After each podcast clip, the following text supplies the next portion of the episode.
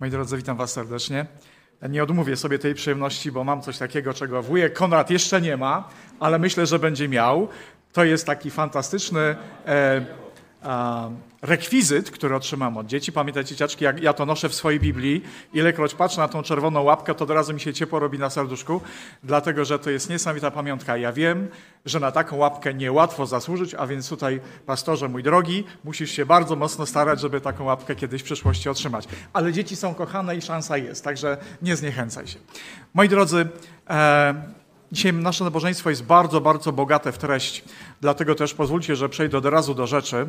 Mamy przed sobą studium Słowa Bożego i to studium, które e, musi mieć związek z dzisiejszym wydarzeniem, jako że e, za jakiś czas przeniesiemy jakby rozwój wy, wy, wypadków troszeczkę niżej do naszego baptysterium i będziemy świadkami niesamowitej rzeczy. Mianowicie będziemy świadkami narodzin Małgosi dla nieba.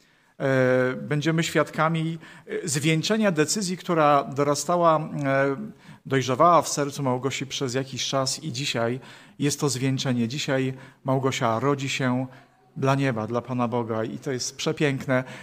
Tym bardziej, że nie jest dzisiaj sama, że towarzyszą jej bliscy, bardzo ważne osoby w jej życiu i ta radość na pewno jest mnożona przez wiele, wiele innych osób.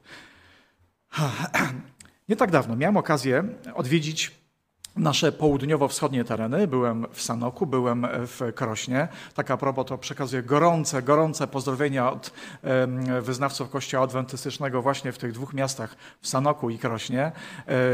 Wielu z nich ogląda naszą łódzką e, produkcję, transmisja, więc tutaj uznanie dla naszych e, braci, którzy siedzą za konsolami. E, Łódź traktowana jest jako takie miejsce, gdzie można dobre rzeczy obejrzeć i zbudować się, a więc chwała Bogu za to. Ale kiedy wracałem już po moim krótkim pobycie właśnie z Sanoka, z Krosna, musiałem pokonać troszeczkę drogi takimi krętymi, wąskimi trasami, gdzie jak wiecie, no troszkę gorzej się jedzie i miałem takiego pecha, że trafiłem na jakiś potężny ciągnik, który praktycznie całym sobą blokował e, możliwość przejazdu. Przez jakiś czas jechałem za nim, no było to mniej więcej szalone 40 km na godzinę, aż w końcu e, zaczęło mi brakować cierpliwości świętych i pomyślałem sobie, pora to zmienić. A więc szybko wstukałem swojego, e, w swoją nawigację jakiś nowy pomysł, no i musiałem odbić z tej drogi, która była malownicza, piękna, ale ja nie miałem czasu ciągnąć się za tym pojazdem tak długo, bo po prostu nie zdążyłbym na czas wrócić do domu.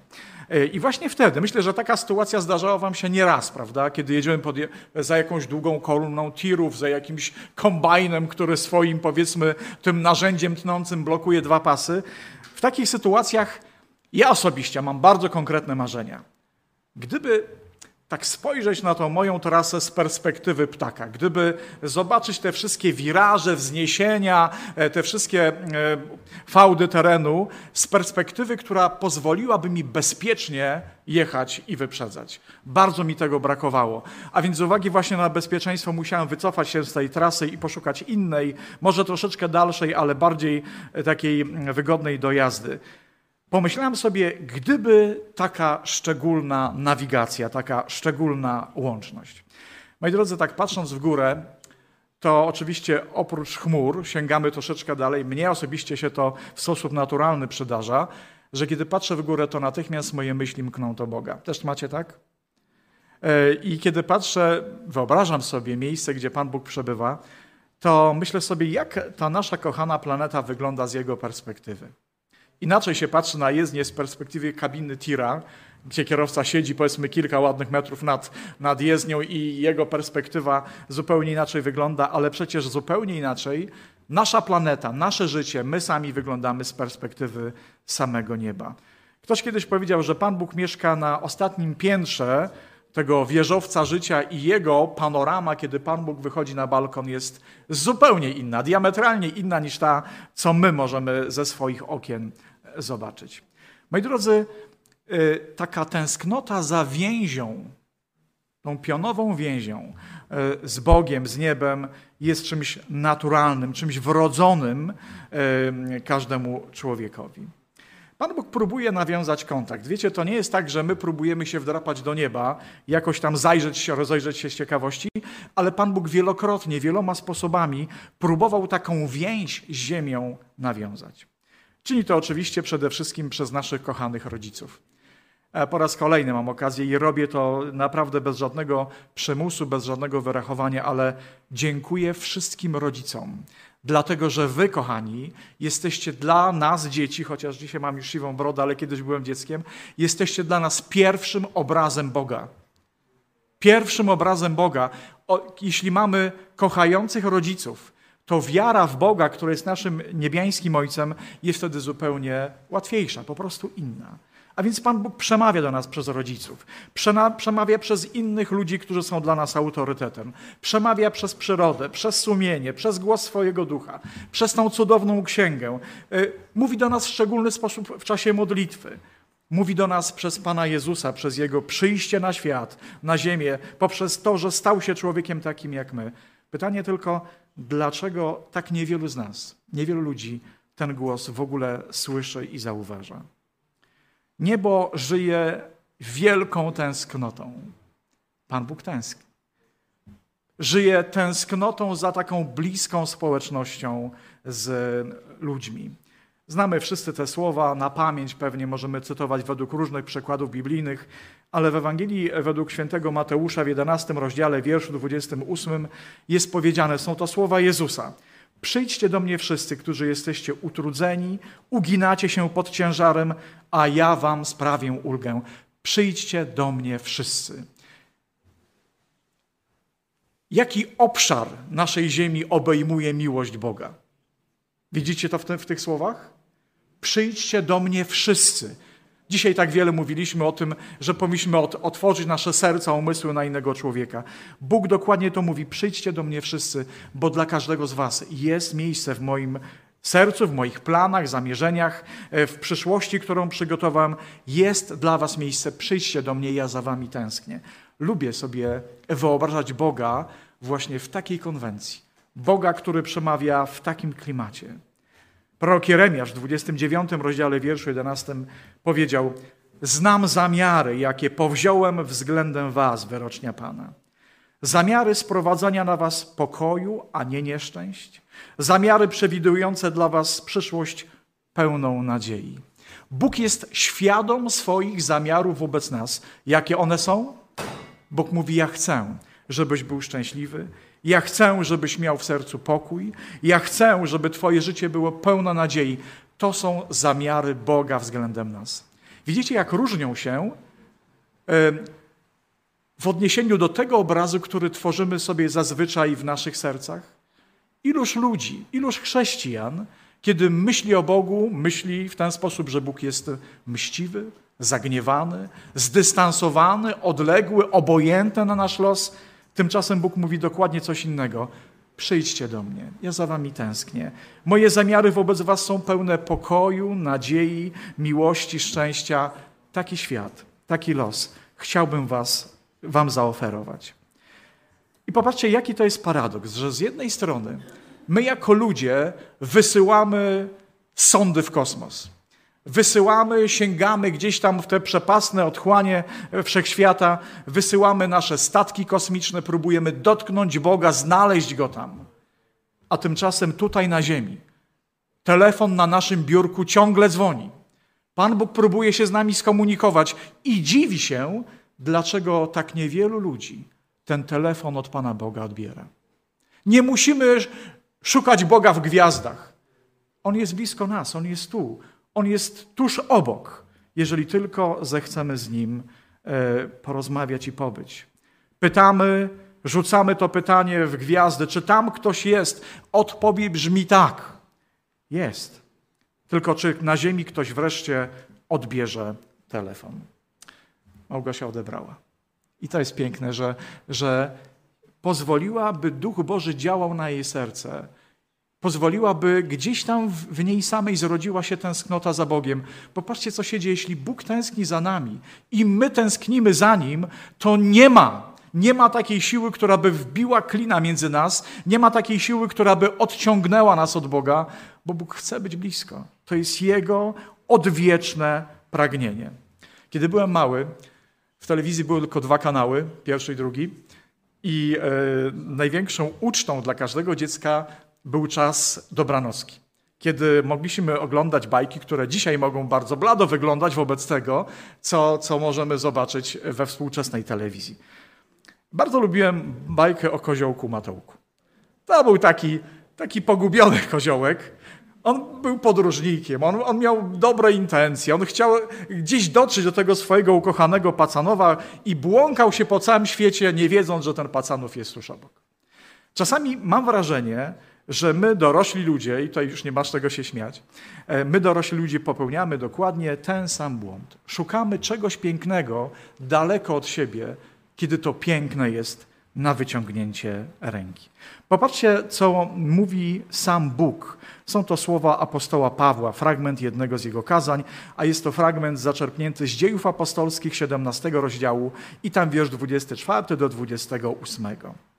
Czytamy: Musicie wiedzieć, że Bóg, stwórca świata i wszechrzeczy, ten, który jest Panem nieba i ziemi, nie przebywa w świątyniach budowanych przez ludzi.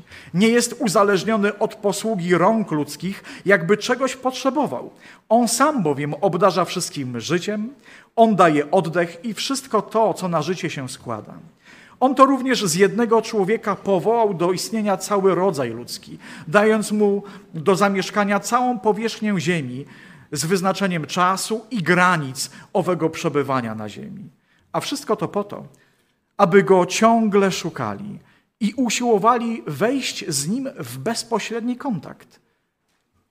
W rzeczy samej zaś jest on niedaleko od każdego z nas. W nim bowiem żyjemy, poruszamy się, jesteśmy. Jest tak blisko, jest tuż obok. Stęskniony Bóg, który tak bardzo chciałby, abyśmy odebrali telefon. Tak bardzo chciałby. Warto szukać. Dzisiaj już gdzieś tam w czasie naszego studium e, przemknęła nam postać Nikodema. Znacie go wszyscy, prawda? Ci, którzy czytają Biblię, no nie mogli nie słyszeć o Nikodemie. Kim był Nikodem? No, był członkiem Sanhedrynu, był człowiekiem zacnym, szanowanym, poważanym, był pewnie dobrym teologiem, znał Pismo Święte, które wyglądało wtedy troszkę inaczej, bo były to raczej zwoje, znał dosyć dobrze. I tenże Nikodem był trawiony przez pytanie. Ciągle mu to pytanie brzęczało w uszach. Co mogę zrobić? Zbliżam się już do kresu swojego biegu. Przede mną meta, a ja ciągle nie znam odpowiedzi na pytanie, jak być zbawionym. Co mogę zrobić, żeby bezpiecznie spojrzeć w przyszłość? I z tym pytaniem przyszedł do Pana Jezusa. Kiedy przyszedł? W nocy. Przyszedł w nocy, bo wtedy bezpieczniej, sąsiedzi śpią, nikt go potem nie wskaże palcem, nie oskarży, że utrzymuje jakieś bardzo nieciekawe relacje, a więc Wśród faryzeuszów, pisze o tym apostoł Jan w trzecim rozdziale swojej Ewangelii od wiersza pierwszego do piątego, wśród faryzeuszów był człowiek, dostojnik żydowski imieniem Nikodem. Przyszedł on kiedyś nocą do Jezusa i powiedział, rabi, wiemy, że przyszedłeś od Boga, by nas nauczać. Nikt bowiem nie mógłby czynić takich znaków, jakie ty czynisz, gdyby nie był z nim sam Bóg. A Jezus rzekł do niego, Zaprawdę, zaprawdę, mówię ci, jeśli ktoś nie narodzi się ponownie, nie będzie mógł ujrzeć Królestwa Bożego. Wtedy zapytał go Nikodem, jakże może narodzić się powtórnie człowiek, który jest już starcem? Czy może powtórnie wejść do łona matki, by się narodzić? A Jezus odpowiedział, zaprawdę, zaprawdę mówię ci, kto się nie narodzi ponownie z wody i z ducha, nie będzie mógł wejść do Królestwa Bożego. Widzicie Nikodema? Przyszedł troszeczkę onieśmielony. E, w głowie układał sobie misterny plan, jak ta rozmowa powinna się potoczyć. On przyszedł jako wytrawny dyplomata, a więc ważył słowa, krążył, cedził, słodził. Zaczął od komplementu. Powiedział, Panie Jezu, my wiemy, Ty nie jesteś takim kimś przeciętnym. My wiemy, że przyszedłeś od Boga, bo Twoje czyny o tym świadczą. Co robi Jezus? Ucina tą dyskusję. On nie, nie kontynuuje takiego sposobu myślenia, tylko przecina ją w miejscu najmniej spodziewanym przez Nikodema i mówi Nikodemie, porozmawiajmy jak mężczyźni. Przyszedłeś do mnie z pytaniem, jak być zbawiony i ja ci powiem jak. Jeżeli chcesz być zbawiony, jeżeli chcesz przekroczyć próg nieba, to musisz narodzić się ponownie. Musisz narodzić się z góry, jak niektóre przekłady mówią. I wtedy Nikodem drapie się po swojej siwej głowie i mówi, no tak, łatwo powiedzieć, trudniej zrobić. Co ja mogę? Czy ja mogę wejść na powrót do łona matki? Pewnie już wtedy nie żyła. To jest niewykonalne. Co ja mogę zrobić? Ale Jezus nie, nie odpuszcza, nie, nie jakby um, zatrzymuje się w tym momencie, mówi dalej. Jeżeli ktoś się nie narodzi z wody i z ducha, nie może wejść do Królestwa Bożego.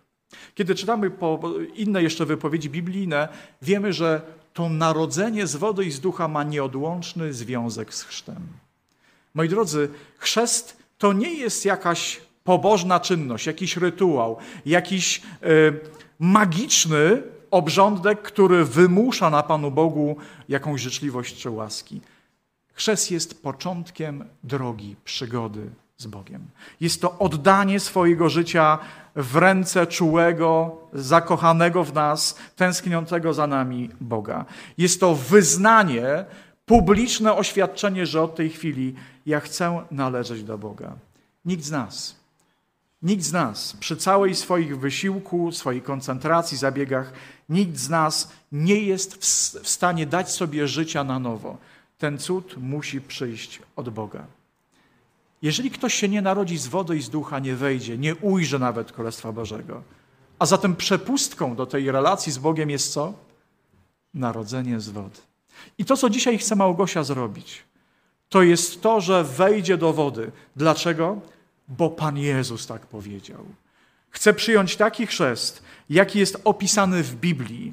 Chrzest w momencie, kiedy jesteśmy jako ludzie świadomi, chrzest, który wiąże się z pewną refleksją, zadumą nad swoim życiem, chrzest, który zawiera w sobie element skruchy, żalu za swoje niedoskonałości i generalnie jest prośbą do Boga o nowe, lepsze sumienie. Ktoś może powiedzieć, niewiele z tego rozumiem. W jaki sposób wejście do wody może być jakimś nowym początkiem dla mnie? I cała sprawa polega, moim, moi drodzy, na tym, że Pan Bóg nie mówi do nas, że musisz wszystko zrozumieć. Czy kiedy Pan Jezus wy, wy, wy, wysłał na misję swoich apostołów i powiedział: leczcie ludzi, módlcie się o nich, nakładanie na, nakładajcie na nich ręce, namaszczajcie ich olejem. Czy bez tego oleju Pan Bóg już nie mógłby uzdrowić? Pewnie, że mógłby. A jednak było powiedziane: namaszczajcie tych ludzi olejem. A bez wejścia do wody Pan Bóg nie może nas zbawić? Pewnie, że może. I czasami się tak dzieje, że ktoś nie jest ochrzczony, a ma zapewnienie zbawienia, chociażby ten, który umierał obok Pana Jezusa na krzyżu. Ale generalnie Pan Jezus tak to obmyślił, żeby ten chrzest był ważnym elementem drogi do zbawienia. Ktoś powie, no czy rzeczywiście. Znacie historię Namana? To był taki syryjski hetman w czasach starożytnych proroków i otrzymał od Boga proste zadanie. Był trendowaty. Co miał zrobić? Zanurzyć się siedem razy w Jordanie. A on mówi, rety, no ja mam lepsze rzeki u siebie, ja mam czystszą wodę, po co taki kawał jechałem, żeby się zanurzać w wodzie? Nie chciał tego zrobić. Jego słudzy powiedzieli, panie, gdyby prorok od ciebie wymagał czegoś skomplikowanego, czy nie zrobiłbyś tego? A chodzi tylko o posłuszeństwo, chodzi tylko o to, że powiedzieć, Boże, jeśli mówisz tak, to ja tak zrobię i zanurzył się siedem razy. Jaki był efekt? Choroba ustąpiła. Dzisiaj Pan Bóg mówi: Chcesz wejść do Królestwa Bożego? Przejdź przez wodę. Musisz odrodzić się z wody i musisz odrodzić się z ducha. To zrodzenie z ducha jest ewidentnie dziełem Pana Boga.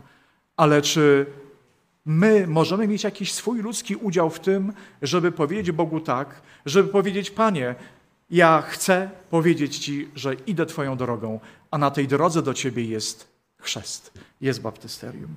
Dlatego dzisiaj towarzyszymy, towarzyszymy Małgosi i tak bardzo cieszę się, że widzę Ciebie nie samą tylko, ale są obok Ciebie osoby najdroższe Ci w życiu. To jest niezwykle ważne. To jest niezwykle ważne. Moi drodzy, bardzo kocham swoje córki. Mam dwie córki. Czasami do tego nawiązuję i może to jest jakieś moje takie, taka moja deformacja pastorska, ale, ale właśnie dom, Właśnie dom, z którego wyszedłem i dom, który udało mi się stworzyć, jest dla mnie taką, dla mnie osobiście taką ilustracją nieba. Wiecie, co czuła moja żona, co czułem ja, kiedy, kiedy nasze dzieci po raz pierwszy powiedziały słowo mama, tata? Te chwile nie mają sobie równych. Takich chwil nie sprzedałbym za żadne pieniądze, bo to był moment, kiedy coś we mnie się zrodziło, coś przeżyłem. Ja, ja właśnie w takich chwilach dotykałem nieba. A pomyślcie sobie, co musi czuć Pan Bóg, który nam, rodzicom, wlał do serc umiejętność kochania. Potrafimy kochać nasze dzieci, bo jest ktoś, kto nas takiej miłości nauczył, ktoś, kto nam dał ten dar miłości. Co musi czuć Bóg, kiedy słyszy z naszej planety, i to słyszy wielokrotnie, bo takich uroczystości jak dzisiejsza jest na całej Ziemi dzisiaj na pewno tysiące. To jest cudowne, że dzisiaj z wielu ust popłynie ku Bogu to proste słowo: Panie, kocham Cię. Wiem, że za mną tęsknisz. I chcę Ci powiedzieć, że moja tęsknota też przepełnia moje serce. Tęsknię za Tobą, chcę być z Tobą, nie tylko ja ale także ci, których kocham. Panie, chcę zacząć z Tobą drogę. W Ewangelii, w Ewangelii Łukasza Pan Bóg daje nam niesamowity przywilej. Mówi, czy wiecie, co się dzieje, kiedy słyszę te słowa, mamo, tato, wracam? Czy wiecie, co się dzieje? Popatrzcie. Pan Bóg odsuwa kotarę nieba i mówi, to o tym wspomina Łukasz, nie tylko on zresztą, ale w Ewangelii Łukasza w 15 rozdziale, wiersz 7-10 mówi tak. Powiadam wam, w niebie większa będzie radość z jednego grzesznika, który się nawraca, niż z dziewięćdziesięciu dziewięciu sprawiedliwych, którzy nie potrzebują nawrócenia. Powiadam wam, radość powstaje u aniołów bożych z jednego grzesznika, który się nawraca. To słowo grzesznik jest takie może takie kropowate, ale to jest prawda o nas, moi drodzy. To jest prawda o nas. My możemy poprawiać swoje krawaty i mówić, nie jest ze mną tak źle, ale Pan Bóg, kiedy patrzy na nas, mówi tak, jesteś grzesznikiem, ale grzesznikiem kochanym ukochanym przeze mnie. Co mówi ewangelista Łukasz? Że kiedy jedna osoba wraca do Boga, to w niebie co się dzieje? W niebie, moi drodzy, potężny chór aniołów zaczyna śpiewać i zaczyna oddawać Bogu hołd. To jest najcudowniejsze, najbardziej radosne nabożeństwo, jakie może w niebie się odbyć. Właśnie dzisiaj, Małgosiu, z powodu Twojej decyzji. Właśnie dlatego, że ktoś odnajduje drogę do domu, niebo zaczyna się radować. A więc cóż my? Po co zebraliśmy się dzisiaj tutaj, moi drodzy? Pora, żeby nasze poważne miny zaczęły się troszeczkę zmieniać i abyśmy zaczęli się dostrajać do tej radości, która przepełnia dzisiaj niebo. Co możemy powiedzieć na decyzję Małgosi? Ja wierzę, że to nie jest ostatnia decyzja, która będzie podejmowana tutaj, na tym miejscu. Pan Bóg jeszcze w tym miejscu, w tym mieście, w Łodzi ma jeszcze wiele ukochanych swoich dzieci jeszcze nie raz na tym miejscu popłynie to ku niebu. Tato, kocham Cię i wracam. Co możemy zrobić? Możemy się tylko, moi drodzy, połączyć w tej wielkiej radości. Małgosiu, mimo tego, że za oknem jest troszeczkę pochmurnie, to Twoja decyzja sprawia, że i w niebie, i wśród nas świeci słońce. Słońce Bożej miłości i Bożej tęsknoty. A my na tą tęsknotę możemy powiedzieć, Panie, my też tak czujemy. A więc idźmy razem i żeby nic i nikt nas już na tej drodze nie poróżnił. Amen.